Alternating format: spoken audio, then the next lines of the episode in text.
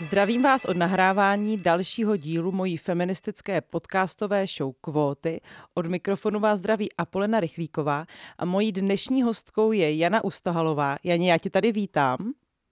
Ahoj, zdravím z Brna. Jana 17 let pracovala jako redaktorka Mladé fronty dnes v Brně, zabývá se spravodajstvím z Brna, politikou, neziskovým sektorem, investigativními kauzami, sociální problematikou a píše reportáže z regionu. Je držitelkou dvou novinářských cen, v roce 2016 za regionální žurnalistiku, v roce 2020 za nejlepší reportáž. Od roku 2018 působí jako reportérka a novinářka v Deníku N. A učí také na Brněnské fakultě sociálních studií, kde vyučuje žurnalistiku.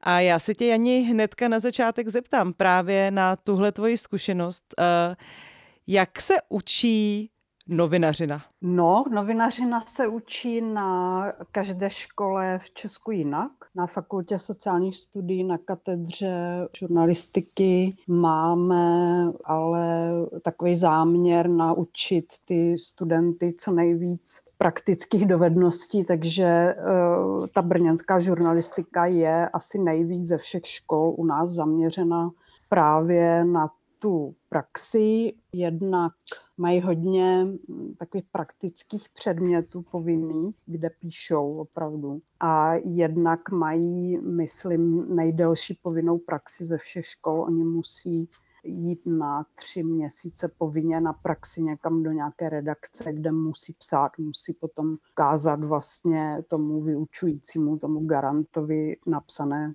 texty, o čem psali. Takže uh, u nás v Brně a zároveň ty studenti si to vlastně i docela dost pochvalují, že je to pro ně docela dobrá příprava potom na to povolání samotný, že je tak nezaskočí, když přijdou do nějaké redakce ten provoz, protože my se jim opravdu snažíme jako nasimulovat ten reálný provoz v těch redakcích. Ty sama si ale uh, úplně na začátku své kariéry vlastně žurnalistiku nestudovala, novinářkou se stala, protože se z jí chtěla stát.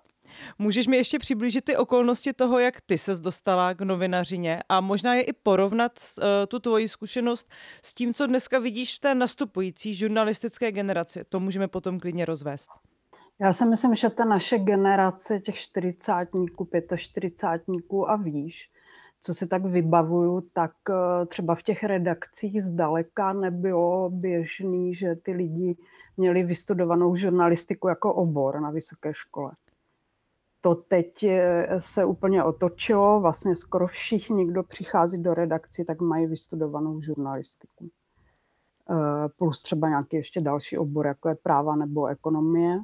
To, to si myslím, že je rozdíl. A jinak já jsem vlastně v podstatě představitelka té generace porevoluční, i když už trochu pozdější, eh, kdy mm, prostě k novinařině se mohl dostat v podstatě kdokoliv, kdo šel kolem nějaké redakce eh, a měl o tu práci zájem, protože ty redakce samozřejmě byly úplně vyprázdněny, protože odešli ti normalizační no, novináři a vlastně se ta česká novinařina znovu ustavovala a protože nebylo kde brát, tak eh, vlastně nastupovali do redakcí prakticky jenom mladí novináři bez zkušeností, kteří ty zkušenosti sbírali v podstatě cestou. Jako jo. Takže to si myslím, že je dost velký rozdíl. Já jsem původně vystudovala uh, obchodní akademii a uh, potom jsem dva roky pracovala jako účetní a potom jsem dostala nabídku od jednoho kamaráda, jestli bych nechtěla externě uh, pracovat v kulturní rubrice Rádia Proglas, což bylo takové moje první setkání s tou opravdovou normální, běž, relativně běžnou žurnalistikou. A vlastně jsem se tam jako utvrdila, že to je to povolání, které by mě bavilo víc než účetnictví. A uh, potom jsem se přihlásila na vyšší odbornou školu publicistiky do Prahy. A tam už ta cesta vlastně byla úplně přímá a rovná, protože ta škola taky byla e, hodně prakticky zaměřená. Měli jsme hodně dílen psaní a učili tam hlavně novináři z těch redakcí, z praxe. Eh, takže zároveň jsme měli možnost i dostat se k nějakým kontaktům, eh, protože česká novinařina vlastně je v podstatě o kontaktech eh, mezi, mezi novinářem a mezi redakcema. Neskušený novinář si myslím, že má velmi malou šanci a tím narážím na dnešní mladý studenty, kteří by chtěli dělat novinařinu, tak si myslím, že má dost malou šanci nějak se uplatnit nebo, nebo získat nějaký dobrý místo. To jako v těch devadesátkách vlastně bylo úplně opačně. Jako řada těch dnešních starších novinářů, když na to období vzpomíná, tak říkají, já jsem šel prostě kolem redakce a přišlo mě to jako dobrý nápad, že by to mohlo být zajímavá práce, tak jsem tam přišel a oni řekli, tak jo, tak my vás bereme a začal jsem dělat hned rozhovory s nejvyššíma politikama a s, a, a s celebritama. Vlastně popisují jako dost nezdravý vývoj, hmm. bych řekla, jo, mm. profesní.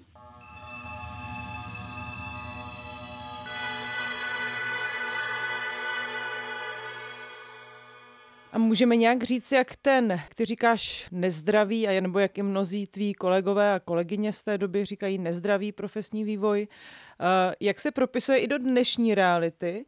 Devadesátky jsou takový hodně oblíbený téma, hodně se na ně teďka začalo vzpomínat. A, tak eh, souvisí nějak české novinářské, žurnalistické devadesátky s podobou české žurnalistiky dnes a v čem? Ty devadesátky pořád, eh, jako když se na ně vzpomíná, tak se o nich mluví jako o takovém období vlastně nekonečné svobody, že bylo všechno možné. Dneska prostě všichni vzpomínáme na to, jak vlastně nebyly prakticky žádný pravidla, ať už ve společnosti nebo právě v novinařině a myslím si, že jako ty důsledky, vlastně, že na spoustu věcí, bylo, které řešíme dneska jako veliký problémy, takže právě bylo založený právě v těch devadesátkách, jo. Bylo na přelomu prostě devadesátek a nultých let, jo. Ať už se bavíme prostě o, ze sociální oblasti o exekucích nebo o nahlížení na, na chudobu, ale v té novinařině vlastně to znamenalo, že prakticky všechny redakce obsadili vlastně mladí, především muži to byli, eh, což je jedna ze zajímavých věcí, kteří ty místa v řadě a ty funkce v řadě případů vlastně si drží dodnes. A vzhledem k tomu, že nepotřebovali vlastně nijak se vyvíjet, ne, neměli žádnou konkurenci, tak mně přijde, že jako je často vidět, že zůstali tím přemýšlením v těch devadesátkách. Jo. A myslím si, že to je na české novinařině dost vidět, jo, protože je to třeba o pracovních podmínkách v těch redakcích. Jo. Je to o vztahu k veřejné službě. Je to taky o tom, že my víme z řady výzkumů mezi českýma novinářema, že velká část, ono se to posunulo za ty roky, ale velká část z nich deklaruje, že mají pravicový uh, myšlení, jo, což taky se odráží například na výběru témat a přístupu k těm tématům.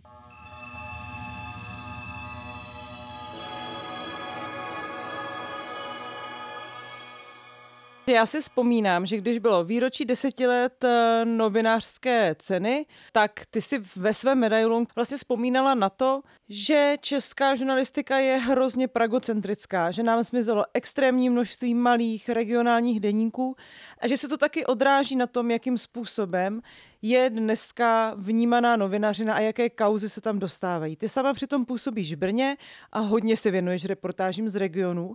Naráží ta tvoje práce potom ve chvíli třeba někam vyjíždíš nebo reportuješ o něčem jiném právě na limity v kontextu té celorepublikové žurnalistiky, cítíš najednou třeba v tom terénu nějaké odlišnosti v tom, co se řeší tam a co vychází v novinách?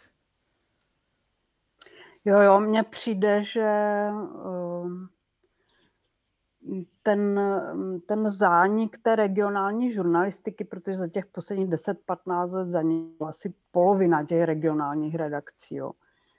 Uh, tak uh, vlastně my se musíme bavit o tom, kdo má přístup do médií. Jo. A ve chvíli, kdy většina těch redaktorů sedí v Praze, uh, tak i když třeba sami pochází z regionu, tak prostě to spojení s těmi regiony zákonitě za ty roky ztratili. A e, nemají ten kontext a pokud prostě vědou někam do regionu popisovat nějaký místní záležitosti, e, tak jako oni nemají čas tam být 14 dní nebo průběžně tam jezdit. Oni tam vědou i vzhledem k nákladům, který to stojí, protože reportáže jak víme, jsou nej, nejdražší a nejnákladnější pro ty redakce uh, finančně. Uh, tak uh, jako zákonitě, když seš někde den, dva, tak popisuješ ty věci daleko povrchněji, než když tam žiješ v tom regionu, jo? protože prostě nemáš ten kontext. Můžeš si udělat rešerše, jaký chceš, ale pr- prostě ten kontext nikdy nebudeš mít takový. Jo? A ty místní lidi to poznají, to je jedna věc v tom, v tom textu. A druhá věc je, že to znamená, že to vlastně popisuješ velmi omezeně. E, jako s velkýma mantinelama vlastně. To znamená, jako já třeba jsem se odhodlala napsat reportáž o Ostravě a to je teda zase druhý extrém, až po 20 letech, co jsem tam pravidelně jezdila několikrát ročně. E, a stejně jsem měla pocit nedostatečnosti v tom, co zachycuju a popisu. Druhá věc je, že pokud nám zanikne půlka regionálních redakcí, tak my vlastně nevíme, co se v těch regionech děje. Jo.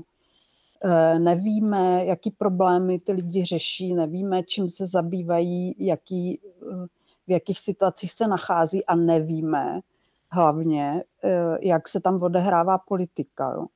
A ty regionální politici často, já vždycky říkám, oni se to učí jako v těch regionech, jo, tu politiku a, a, a další věci. A potom vlastně, když nejsou zvyklí, že někdo sleduje v tom regionu a kritizuje nebo jenom informuje o tom, co dělají, eh, tak dost často přijdou do celostátní politiky a eh, pokračují jenom v tom, v čem jsou zvyklí v těch regionech. Jo.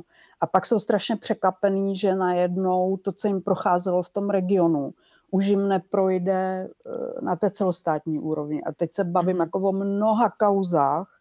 Mm-hmm. Ta eh, poslední, eh, poslední třeba, ve, která se týká stanu, kdy regionální politici byli zvyklí se potkávat naprosto bez problémů s nějakýma místníma lobbystama, který ale se ukázali na celostátní úrovni, že jako to potkávání se s nima pro toho politika vlastně může být toxický. Jako jo, a znamenalo třeba konec ministra školství hmm. ve funkci. Hmm. Hmm. Jo, jakože vlastně ten kontext regionální je strašně důležitý, nejenom pro novináře, ne, nejenom pro místní lidi, ale i pro ty politiky. Jo, to s tebou určitě souhlasím. Napadá mě možná u toho když se ještě oklikou vrátím k těm současným eh, studentkám a studentům eh, žurnalistiky, kteří třeba studují u tebe, eh, tak ty je učíš reportáže. Ano. O co mají ty dnešní lidi zájem? Mají třeba touhu nebo potřebu právě vystupovat z nějakých těch svých komfortních zón, jak se tak říká, propichovat ty bubliny a vlastně chodit i do prostředí, které jsou jim třeba neznámé? Jako v prvé řadě, já musím říct podle těch mých zkušeností, eh, jako ty dnešní studenti ve 22, 20 jsou o několik levelů výš, než jsme byli my v těch letech.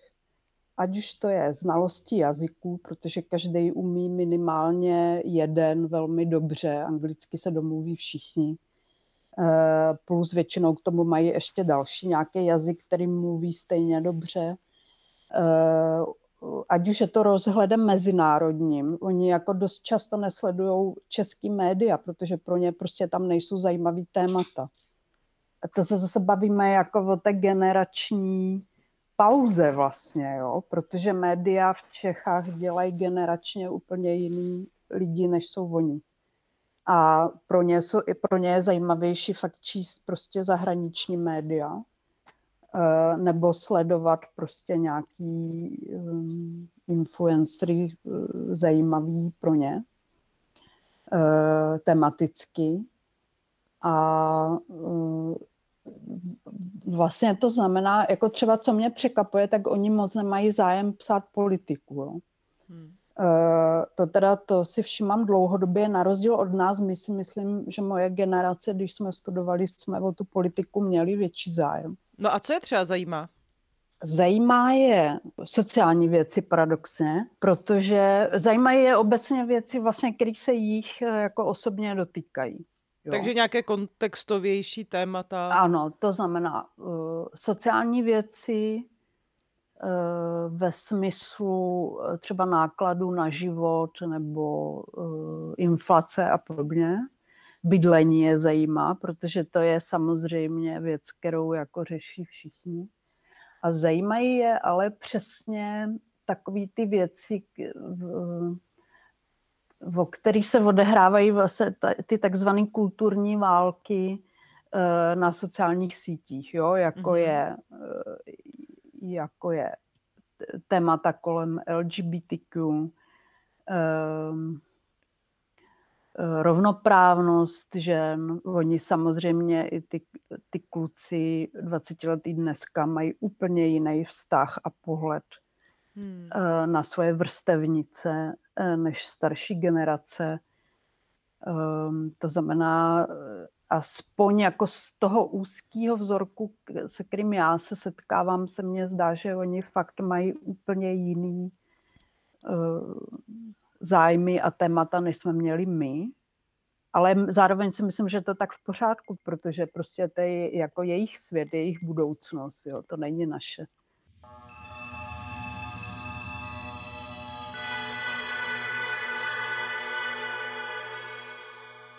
No a máš pocit, že česká mediální scéna je na tyhle lidi, řekněme, připravená, protože ono, ty jsi zmínila, že třeba sledují nějaké influencery, Jakub Zelenka, tvůj vlastně bývalý kolega z Enka, který teďka má eh, svůj web mimo agendu, se před časem začal zajímat eh, třeba o servery pro mladší čtenářstvo a došel tam k hrozně moc zajímavým poznatkům, včetně toho, že ti lidi třeba už vůbec nekonzumují ty tradiční média.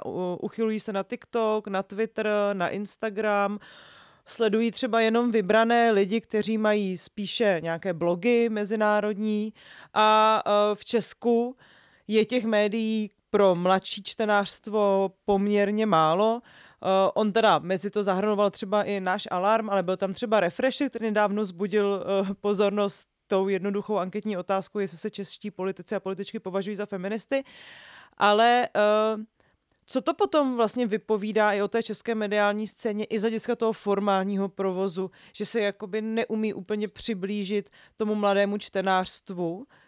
A co to znamená potom pro ty studenty a studentky žurnalistiky, když mají nastoupit vlastně do velmi klasických oborů, jako je ta žurnalistika, jak se u nás provozuje? Já myslím, že především je to zpráva o obrovském rozevření nůžek mezi generacemi. O, samozřejmě já nemůžu mluvit, neznám jako celou tu mladou generaci, znám jenom nějaký výsek vysokoškoláků, jo, ale No, mně to přijde důležité jako bavit se o těch studentkách a studentech žurnalistiky, protože si myslím, že to je taky nějaká skupina lidí, která má elán, entuziasmus, potřebu vlastně popisovat ten svět kolem sebe. A já si jenom často kladu otázku, jaké podmínky potom ty lidi mají, když se mají vrhnout do toho provozu a na co tam můžou narážet, protože oni to nevidí jenom třeba obsahově jinak, ale i formálně jinak. A kolikrát ta česká média vlastně fungují ve velmi klasickém módu, což je nějak v pořádku, ale jenom si vždycky kladu tu otázku, jestli to potom není škoda právě pro tu nastupující generaci a ty se s nima setkáváš, tak... Mm, tam jako, já si myslím, že to má několik rovin. Jo. Jedna rovina je taková ta technicistní, kdy ta mladší generace, a to vidím na svých dětech, vlastně prakticky už nečte a informace, které konzumují, tak jsou především uh, audiovizuální. Jo? To znamená, pro ně je eh, jako přitažlivější, nebo jsou zvyklí vlastně spíš poslouchat podcasty nebo se dívat na videa a, a mm, nemyslím si ani, že je to o délce, protože prostě pokud jim přijde něco zajímavého, tak hodinový podcast úplně v pohodě jako jsou schopní vstřebat. Jo. Ehm, to je jako jedna věc, tomu si myslím, že se snaží do nějaké míry ty tradiční média přizpůsobit různým tím video obsahem a tak. Druhá část, druhá vrstva toho je tematická, jo. Ale m, mm, tam si myslím, že přesně narážíme na ten generační rozdíl, že kdo dělá český média dneska. Především to jsou čtyřicátníci a starší, to znamená, ty témata, které se do těch médií dostávají, tak jsou ty, které zajímají ty novináře, kteří tam pracují především. E, protože vždycky je to nějaký subjektivní výběr těch témat. Jo? To, jako objektivita žádná neexistuje. Jo? E, to znamená, to je další věc, kdo vybírá ty témata, které potom se dostanou do toho veřejného prostoru.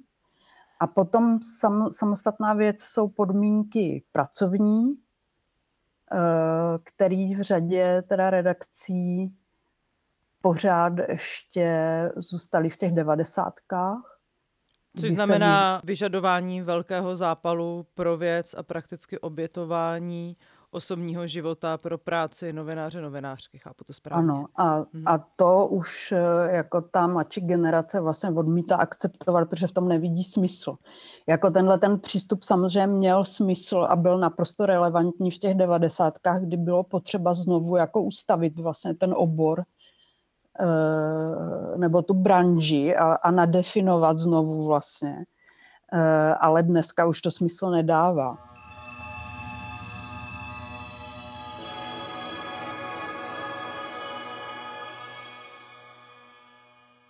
No z toho nám ještě vyplývá jedna věc. Ty se uh, věnuješ především sociální investigativě. Já jsem se tohle slovo tak zaužívala, protože mi přijde, že o investigativní žurnalistice se často mluví jenom jako o té politické investigativě, ale ty postupy, které člověk využívá v těch uh, reportážích, v té sociální investigativě, jsou prakticky stejné jako u té politické investigativy. A zároveň si žena, a myslím, že téma novinářek v tom eh, českém mediálním provozu je v poslední době taky hodně na stole a eh, že vlastně ukazuje, do jaké míry je stejně jako všude ve společnosti důležité podporovat ženy novinářky právě v tom, aby eh, neodcházely třeba z redakcí jenom protože se jim narodí děti. Jaká je vlastně tvoje zkušenost i s tím, co tobě tvoje pozice ženy v české společnosti přinesla z hlediska novinářské práce? Jestli to ovlivnilo témata, které si vybíráš a jakým způsobem do nich vidíš? Já myslím, že to je složitější, protože to zahrnuje nějaký vývoj v čase, jo? protože já už vlastně píšu 25 let a nějakým způsobem jsem se i jako autorka i tematicky vyvíjela, jo? takže to jako není stabilní věc. Jo? Eh, já jsem začínala úplně klasicky jako politická redaktorka v regionální redakci. Eh, tam jsem opravdu jako léta, léta psala o tom politickém provozu. Eh, ponechala jsem si to částečně teďka ještě v tom enku, protože ten kontext mám pořád. Ale mm, já jsem se postupně během doby eh, trochu posunovala k těm sociálním tématům, ale bylo to, a dělala jsem předtím i klasickou investigativu, kterou teda pořád občas si ještě z radosti udělám, jo, politickou. Ale ty zkušenosti právě s tou prací z té politické investigativy byly opravdu velmi cený potom v eh, těch sociálních tématech, protože to znamená, že nepřebíráš povrchně jako to, co ti kdo řekne, ale snažíš se dostat pod povrch, nastudovat eh, prostě další věci, tak aby ten obrázek byl co nejvíc úplný, jako kdyby toho tématu nebo toho problému. A e, samozřejmě to zabere daleko víc času potom taky. A další věc je, že i k té sociální tematice jsem se dostala díky té, těm politickým tématům, protože uh, vlastně to si vzpomínám úplně přesně. To bylo před osmi lety v Brně, tady zaváděla po volbách tehdejší nová koalice Hnutí Ano, Žít Brno a dalších stran Eh, úplně revoluční sociální eh, projekt eh, pro lidi ve špatném bydlení Rapid Rehousing a Housing First, který měl dostat rodiny především z nevhodného bydlení, chudý rodiny. A protože to byla úplně nová věc, tak já jsem si to musela nastudovat a psala jsem o tom, protože pořád se něco dělo v té věci a hlavně to tlačili ty politici. Eh, to vedení města. Takže jsem si musela nastudovat vlastně, co to znamená. Musela jsem si na, nastudovat veškerý věci kolem toho, které pro mě byly úplně nový a pak už jsem se jenom dostávala v té problematice dál a hloubš, jo. A hmm. vlastně najednou ti začne docházet ten kontext jako mnoha těch věcí, které předtím eh, z neviděla, neměla o nich informace, takže to je jako eh, vlastně taková trochu náhoda, že jsem začala jako psát i ty sociální věci. No ale zároveň jako žena uh, a pečující osoba a matka se setkáváš vlastně s nějakou každodenností z hlediska vzdělávání, zdravotnické péče a spousty dalších otázek právě třeba i toho, jak se mladí lidé cítí ve světě, třeba klimatické změny a tak dále. A, a o těchto tématech právě třeba konkrétně o vzdělání nebo o nějakých nespravedlnostech ve zdravotnictví píšeš taky? A kdykoliv tě čtu, tak mám pocit, že jako je tam určitá expertíza daná i tím, že seš zároveň tou matkou, která často musí tím složitým procesem třeba v oblasti toho vzdělávání škol v České republice procházet. A vždycky mě před důležitý na tohle myslet, že to je jako důvod, proč ženy novinářky by měly vlastně být v tom veřejném prostoru, protože stále v České republice jsme v situaci, kdy 98% pečujících osob jsou ženy a uh, ty mají ty zkušenosti s tím, jak po, může být náročné třeba dostat dítě na střední školu nebo i na základní a co všechno vlastně třeba ten vzdělávací proces vyžaduje. No my se bavíme vlastně o tom, že zkušenosti těch, kdo rozhodují a e, velké části těch lidí, kteří uh, popisují vlastně to, co se děje, jsou naprosto odlišný od zkušeností vlastně té druhé půlky, jo, která to žije, jako ten, ten život vlastně. E, takže a my dneska dokonce už máme samozřejmě hromady sociologických výzkumů, nebo nejenom sociologických výzkumů, který prostě říkají, že e, jako o co všechno přicházíme, když nejsou dostupné místa v mateřských školkách jo, a ty ženy nemůžou jít do práce ve chvíli, kdyby chtěli nebo kdyby ta rodina potřebovala.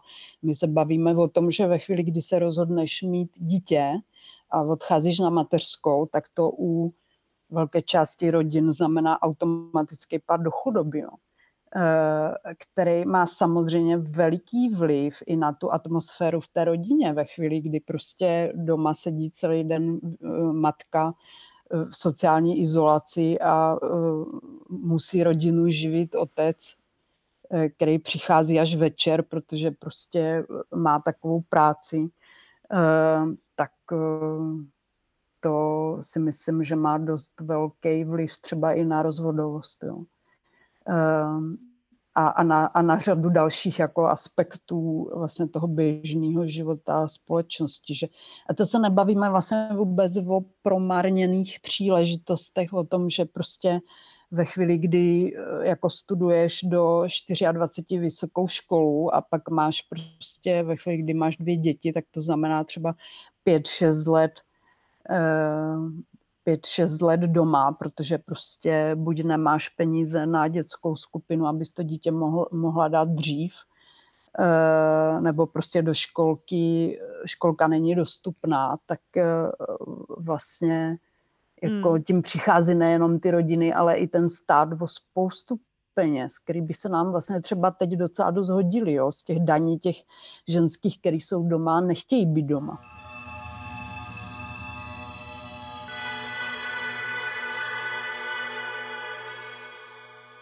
Ještě u té žurnalistiky mně přijde zajímavé, že když jsem se o tomhle jednou bavila se svou kolegyní eh, Sašou Úlovou, tak ona vlastně popisovala, že když se rozhodla, že opravdu chce psát, tak se zároveň musela ten život a ty témata přeskládat tak, aby to mohla celé realizovat i třeba s dítětem v nosítku a s druhým dítětem eh, po boku, protože že to vlastně byla taková jako forma znouzecnosti, ty témata, které si vybírala a snažila se z nich udělat tu přednost, že vlastně chodila i s dětmi třeba na demonstrace nebo na různé akce, snažila se jezdit do míst, kde nebyl problém ji ubytovat s dětmi, eh, z čeho žít třeba právě vylezly tímto pádem romské eh, komunity, kde byla i s dětmi přijímaná a naopak zase nemohla moc dělat ty politické věci.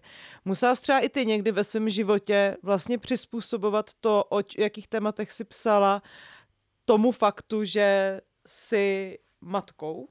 Eh, já jsem jednak měla veliký štěstí na svou nadřízenou, eh, tehdejší v Brně, Hanu Černohorskou, která byla v té době vedoucí redakce brněnské, která eh, naprosto chápala, co to znamená být pracující matka a co to znamená být matka na rodičovské a že to neznamená, že jako nechceš udržovat vlastně ten kontakt s tím, eh, s tím povoláním svým. Jo? Takže my jsme tam v jednu dobu vlastně byli většinově v redakci matky s velmi malýma dětma na rodičovské nebo těsně po rodičovské a ta redakce fungovala naprosto bez problémů a normálně, protože prostě já jsem mohla, kdykoliv jsem potřebovala zůstat doma s nemocným dítětem, Eh, nikdo se na mě za to nedíval, jako že se ulejvám. Eh, šlo tam, ne, nešlo tam o ten čas strávený v té redakci, ale o to, co člověk reálně jako napsal a odevzdal. Eh, a druhá věc je, že samozřejmě pokud uděláš takový, takovýhle podmínky těm matkám, tak to jsou potom velmi loajální a vděčný zaměstnankyně. Jo. Takže ti jako neodchází při první příležitosti, protože cítí nějakou sounáležitost jako s tou, hmm. uh, s, tou s, s těma kolegama třeba. Jo. Hmm. Uh, a, a nemusíš vlastně ani třeba tolik platit, jako, jo, protože, protože oni oceňují ty podmínky vlastně, které jsou střícní pro ně. Takže já vlastně v tomhle jsem měla jako veliký štěstí, uh, že vlastně se podařilo v té brněnské redakci fakt udělat jako relativně dobrý podmínky pro zaměstnání novinářek matek s malýma dětma. Hmm. Ještě mě u toho napadá, že uh, jak se bavíme o různých těch proměnách i v čase, Uh, takže ty si říkala sama, že před osmi lety si vlastně se začala víc fokusovat na sociální problematiky v souvislosti s nástupem uh, Housing First do Brna a vůbec do veřejné české debaty, protože předtím se to tady objevovalo velmi sporadicky. A dneska jsme v situaci, kdy máme extrémní množství dat, zatímco před osmi lety neexistoval, nebo existoval uh, Daniel Prokop, ale nebyla to hvězda na sociologickém nebi. Neznali jsme jména jako Lucie Terlifajová, Filip Pertold, řadu odborníků na sociální veřejnou politiku. Dneska my, novináři, novinářky, máme extrémní zásobu dat, takže můžeme mluvit o chudobě, o sociálním vyloučení, nejenom pocitově, nejenom emocionálně, ale i na základě tvrdých dat. Mm, jak vnímáš tenhle posun? Vyhovuje ti to, že jsme teďka obklopeni takovým servisem? Já myslím, že to tím pádem jako dokáže potom změnit i třeba uh, ty politiky ve smyslu veřejných politik, tak to myslím, jo? A, a uvažování politiků. My sice teda v této chvíli máme nejkonzervativnější sněmovnu za posledních 30 let, nicméně i na základě toho, že existuje tolik výzkumů a tolik relevantních dat, které se propisují vlastně v těch médiích, kterých neustále, já píšu jako neustále o nějakým zajímavým uh, výzkumu, který je relevantní. Jo. Myslím, jako ještě je řada výzkumů, který Jasně. třeba metodologicky úplně nemusí být v pořádku. Jo. Důležitý je, že to, ty data a fakta jsou relevantní a že těm politikům ve chvíli, kdy se objeví v takovém množství ve veřejném prostoru, tak to znamená, že ty politici vlastně musí změnit svoje uvažování a myslím si, že to vlastně vidíme i teďka na téhle vládě, která je velmi konzervativní, ale uh, jako myslím si, že je tam vidět, že oni um, vlastně uh, jako musí změnit ten ideologický náhled uh, jako na ty věci a na to, jak vlastně rozhodovat o tom, co se děje. A myslím si, že to dobře vidět ve srovnání s tou minulou krizí, v roce 2008 až 2012, kde vlastně ta, ty strany v té vládě byly velmi podobné nebo z většiny stejný a kde eh, ty nezaměstnaný lidi, kteří si za to nezaměstnanost a chudobu nemohli, slyšeli, že se mají postarat o sebe sami a že mají do práce a kdy o Romech se mluvilo úplně běžně jako o nepřizpůsobivých. To dneska už neslyšíš a myslím si, nebo velmi výjimečně. Já jsem se teďka uh, vzpomněla na tvůj uh, skvělý text o postavení Ukrajinek, romských Ukrajinek kde mimochodem eh, výzkum znovu potvrdil, že se opravdu setkávali s diskriminací a o, vzpomněla jsem se na rasistické eh, výroky primátorky Brna Markéty Vaňkové, tak proto se tady tak usmívám. Jo, ale eh, to jako my vlastně v této době vlastně už je běžný dávat těm politikům najevo, že tohle jako není slušný takovýmhle způsobem prostě se vyjadřovat, že to není jako normální. Jo. Eh, a nejenom teda ze strany veřejnosti a médií, ale ze strany i jako řady institucí, které jsou pro ty politiky nějakou autoritou. Jo? A tím myslím třeba i vládní radu pro lidské práva, pro romské záležitosti, eh, nevím, co všechno ještě bych měla vyjmenovat, kde sedí jako opravdu relevantní lidi ohledně eh, vzdělání a zkušenosti a praxe mm-hmm. v oboru lidských práv, jo, třeba. Mm. Že jako mně se zdá, že ten posun za těch deset let vlastně opravdu je docela velký mm. v tomhle a že mm, jako i to, jakým způsobem dneska ta vláda se chová a jaký opatření dělá i přes všechnu kritiku, kdy samozřejmě všechno je to pozdě a málo, eh, já si myslím, že před deseti lety toto by vůbec nebylo možné. A je ten posun i v té novinářské obci? Eh, pomáhá to, že máme dostatek eh, relevantních zdrojů, dostatek relevantních dat o tom, že v České republice skutečně existuje chudoba, jak skrytá, tak otevřená tomu, jak o své práci třeba přemýšlejí někteří novináři a novinářky, protože já mám pocit, že určitě ano, ale zajímá mě i tvůj názor. No tak ono pořád eh, jako těch novinářů, kteří se zabývají vyloženě jenom sociálníma tématama, je strašně málo.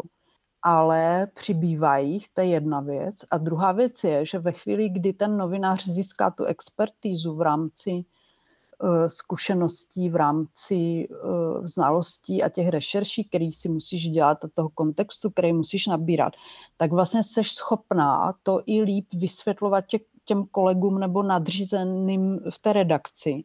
Proč je důležitý psát zrovna tyhle ty témata a ne jiný? Protože dokážeš jim Teďka. to vlastně vysvětlit na základě těch dat a fakt dokážeš jim to přinést vlastně, jo, ty informace. Hmm. Takže jako myslím si, že se to mění. Já samozřejmě bych byla radši, kdyby to bylo rychleji, ale jako vlastně fakt, když to srovnáš s tím, jakým způsobem jsme se třeba bavili v redakcích o těchto těch tématech před deseti lety a jak se o tom bavíme dneska, tak to je obrovský hmm. rozdíl.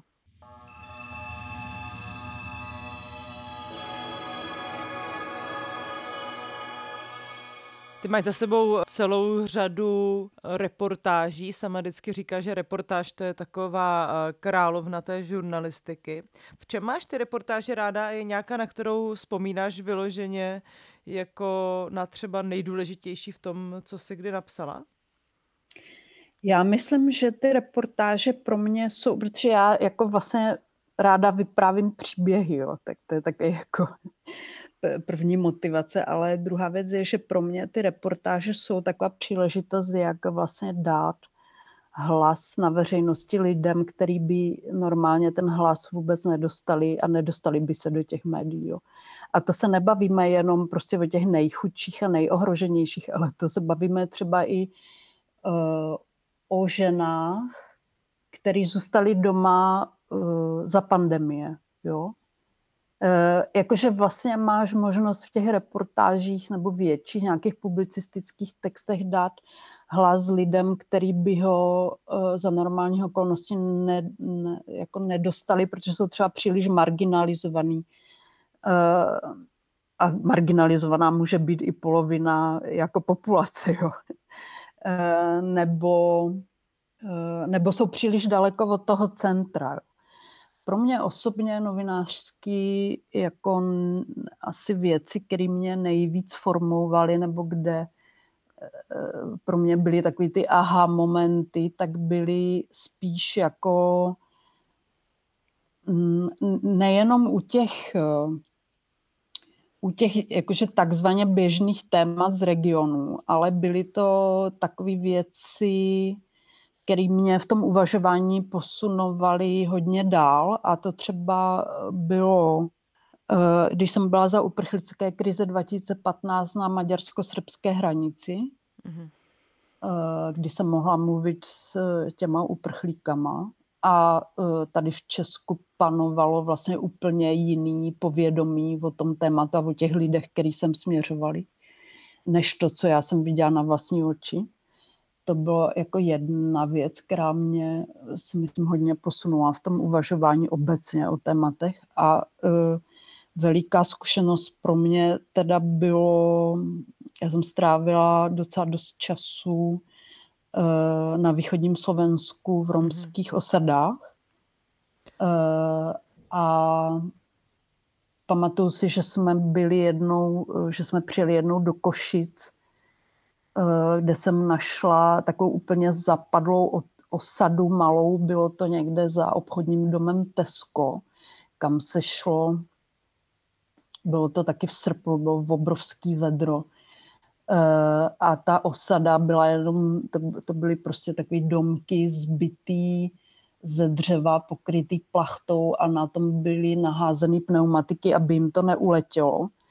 A když jsme tam přicházeli k té, uh, k té osadě, tak uh, tam seděl opodál u té cesty člověk, který na takovém dom, domku vyvýšeným, který seděl na židličce a držel, měl v ruce pušku místní nějaký člověk. A my jsme se ho ptali, co tam dělá a on říkal, já tady čekám na ty cigány, který jakmile vylezou z té osady, eh, tak po nich budu střílet, protože eh, prostě eh, si nic jiného nezaslouží. A když jsme tam potom prošli do té osady, tam bylo pár desítek lidí, možná stovka tam bydlela, jo. polovina dětí samozřejmě. A uh, ono se někdy říká, že to je nebezpečný vlastně chodit jako novinář samotný do těch romských osad, že to může být, nebe, že tě okradou nebo prostě zbijou. Ale já jsem se vždycky setkala právě s tím, co jsem, s čím jsem se setkala tady v tomto případě, že když jsme tam přicházeli, a já jsem říkala, dobrý den, já jsem novinářka eh, z Česka a chtěla bych napsat o tom, jak tady žijete, jak se tady máte. Tak oni jako s naprostým vděkem vlastně ty lidi, o kterých nikdo jako nevěděl, že tam žijou prostě, jo, a hmm. který se díky tomu, co se odehrávalo, eh, tomu ohrožení vlastně nedostali ani z té vesnice pomalu. Jo tak oni mě říkají, my jsme tak rádi, že o nás někdo napíše, podívejte se, jak tady žijeme, hmm. Napište o tom, jak tady žijeme a co se tady děje. Jo. A tohle to je věc, kterou já jsem se setkávala jako vždycky v těch osadách.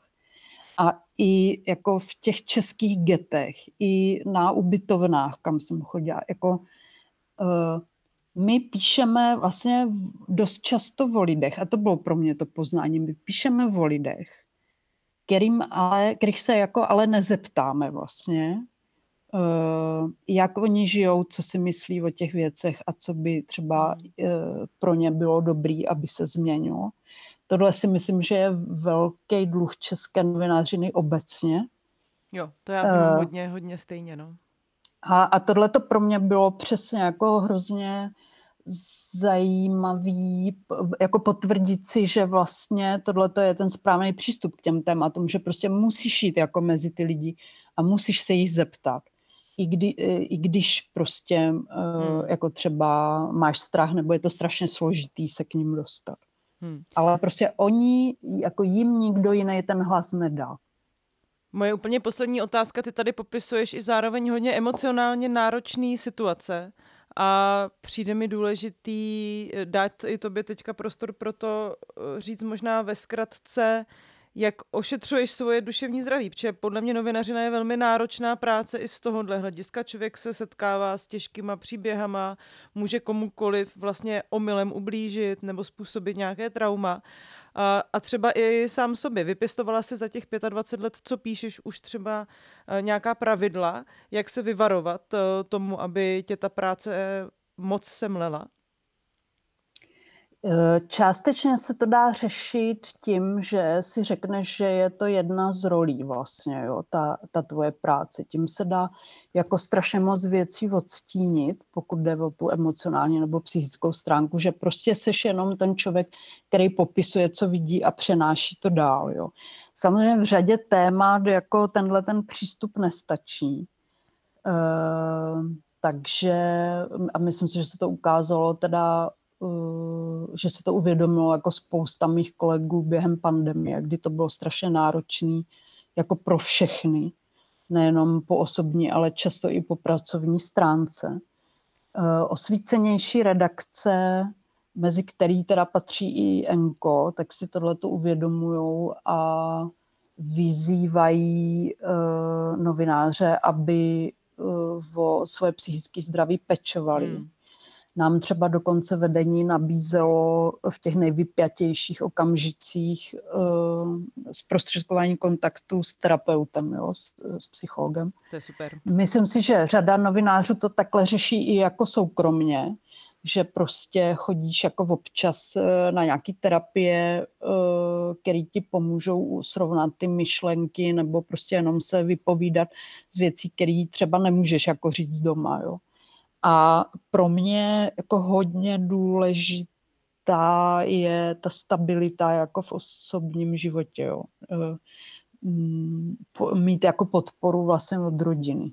To, hmm. to si myslím, že mě jako hodně pomáhá. A vzhledem k tomu, že prostě jako to povolání fakt je jedno z nejhorších, kde ti hrozí vyhoření, protože eh, tam eh, vlastně nejde jenom o ten stres každodenní, který musíš vystavená, ale taky o ty těžký kolikrát příběhy a vlastně tu bezmoc, se kterou musíš se naučit nějak pracovat, tak tam jako je potřeba mít někde nějakou záchranou síť, nebo nevím, jak to hmm. nazvat, jo? A jedna z těch věcí je právě třeba mít stabilní vztahy, nebo dobrý jako rodinný zázemí. A druhá věc je mít dobrý uh, zázemí jako v komunitě nebo prostě mezi, uh, mezi přáteli. Jo, tady. Uh, takže hmm. tam to ne, není to jako jedna věc, samozřejmě uh, krátkodobě se dají tyhle ty uh, jako pocity bezmoci, vyčerpání a splínu třeba řešit alkoholem, ale to teda nikomu nedoporučuji protože to není rozhodně jako dlouhodobá cesta. Jo. Janě, já ti moc krát eh, děkuji za skvělý rozhovor. Ráda jsem tě viděla. Ráda jsem tě poslouchala. Děkuji, že jsi našla čas a přišla si do kvot. Děkuji a děkuji za pozvání. A s ostatními se budu těšit u nějakého z dalších podcastů, které Alarm má. Samozřejmě poslouchejte všechny naše podcasty, máme jich celou řadu a budeme rádi, když nás budete v jejich tvorbě podporovat.